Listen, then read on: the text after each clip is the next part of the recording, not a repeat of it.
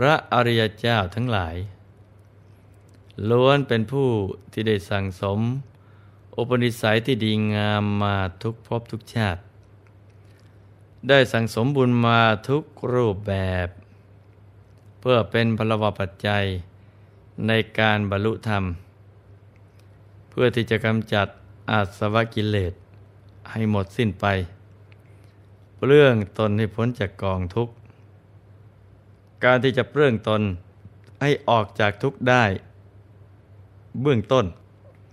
เราก็ต้องเดินตามรอยพระอริยเจ้า มันสั่งสมบุญทุกอย่าง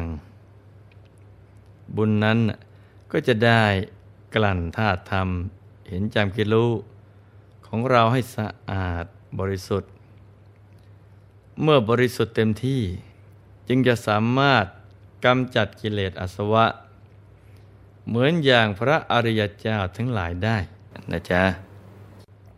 มีวาระแห่งภาสิทธิ์ที่ปรากฏอยู่ใน ตีมิระปุปปพิยะเถราประทาน ความว่า พระผู้มีพระภาคเจ้า ทรงข้ามพ้นด้วยพระองค์เองแล้ว จากทรงยังสรรพสัตว์ให้ข้ามพ้น ทรงทรมานตนเองแล้วจากทรงทรมานสรรพสัตว์ทรงเบาพระทัยเองแล้วจากทรงยังสรรพสัตว์ให้เบาใจ ทรงสงบเองแล้วจากทรงยังสรรพสัตว์ให้สงบ ทรงพ้นเองแล้ว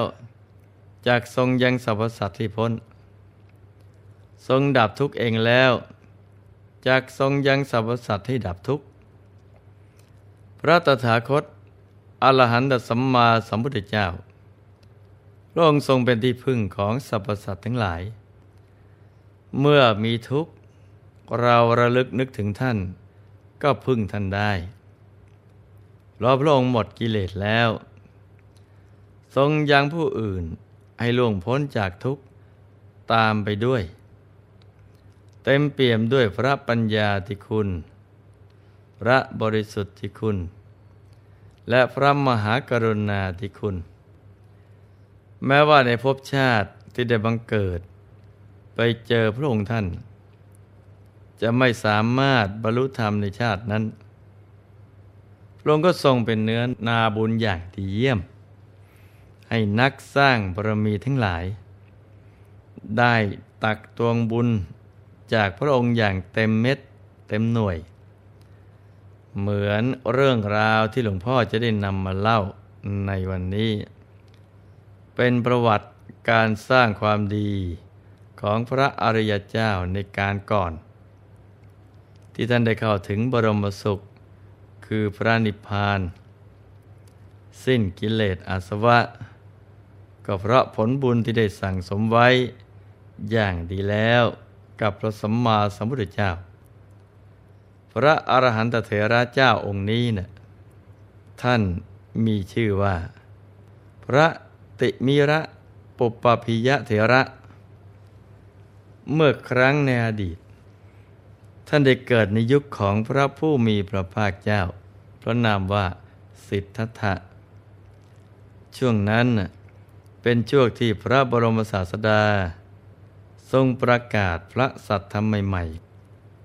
แล้วทำคำสั่งสอนของพระพุทธองค์ จึงยังไม่แผ่ขยายไปยังหมู่บ้านที่ท่านอาศัยอยู่ เมื่อท่านเจริญวัยขึ้น ก็มีเย่ามีเรือน พอครองเรือนไปได้ไม่นาน ก็รับรู้ถึงปัญหาต่างๆของคารวาส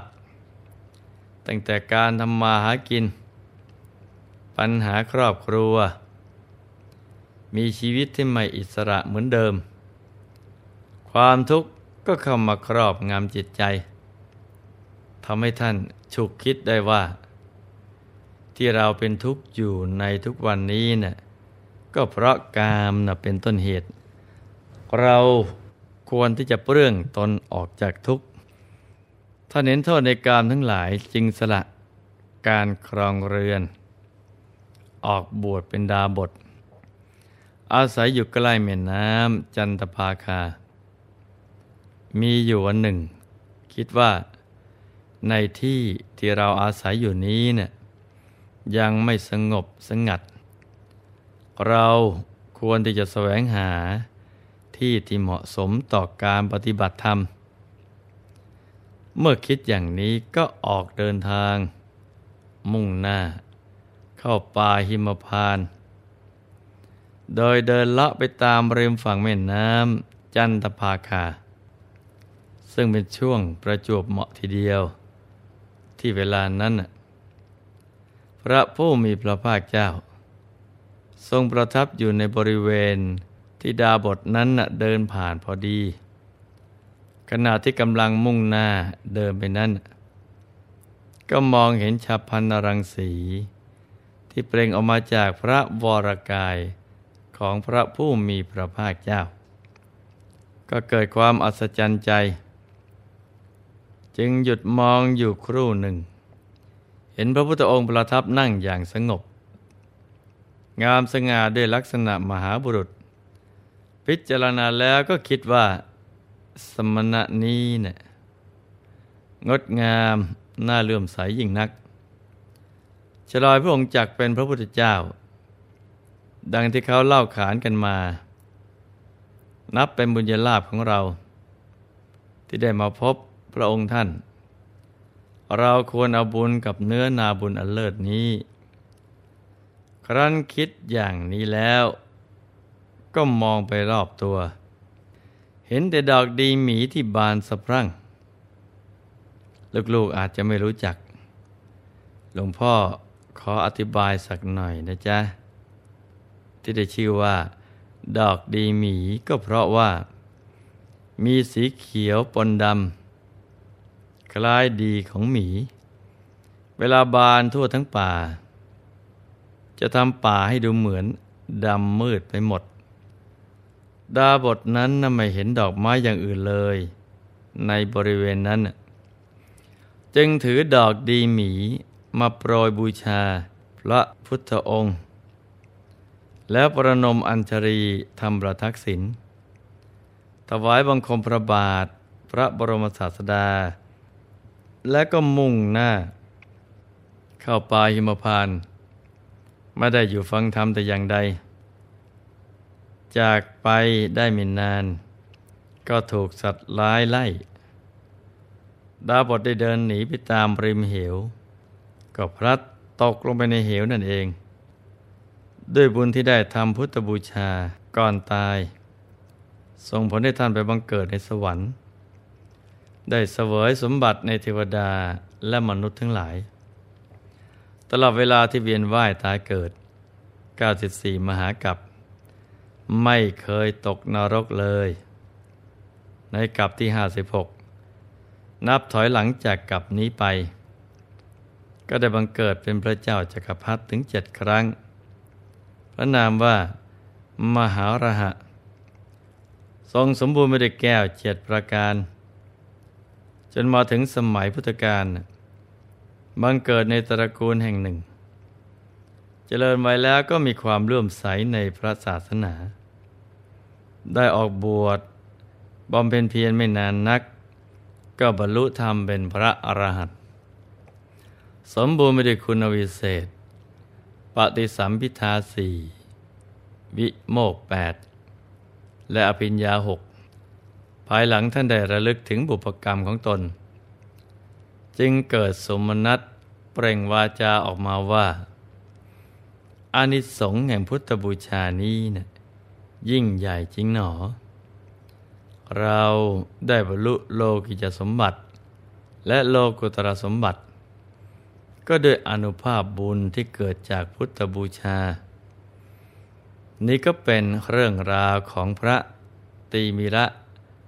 ปุพิยะอรหันตเถระเจ้า ที่ท่านได้ประสบผลแห่งบุญ นับเป็นตัวอย่าง ที่จะทำให้เราเกิดกำลังใจ ที่จะบูชาพระสัมมาสัมพุทธเจ้า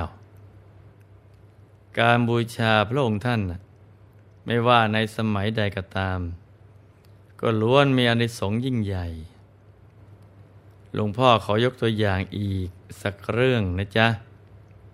ให้ลูกๆได้รับทราบเอาไว้ เป็นประวัติการสร้างบารมีของพระอรหันต์อีกองค์หนึ่ง ที่ท่านออกบวชตั้งแต่อายุเพียงเจ็ดขวบ ท่านมีชื่อว่า ระคตะสัญญกเถระ พระเถระรูปนี้เนะ่ยเคยเกิดในยุคของพระผู้มีพระภาคเจ้า พระนามว่าติสะถ้าได้บังเกิดในตระกูลที่เป็นสมมาทิฏฐิ ถึงท่านจะมีร่างกายที่เป็นเด็ก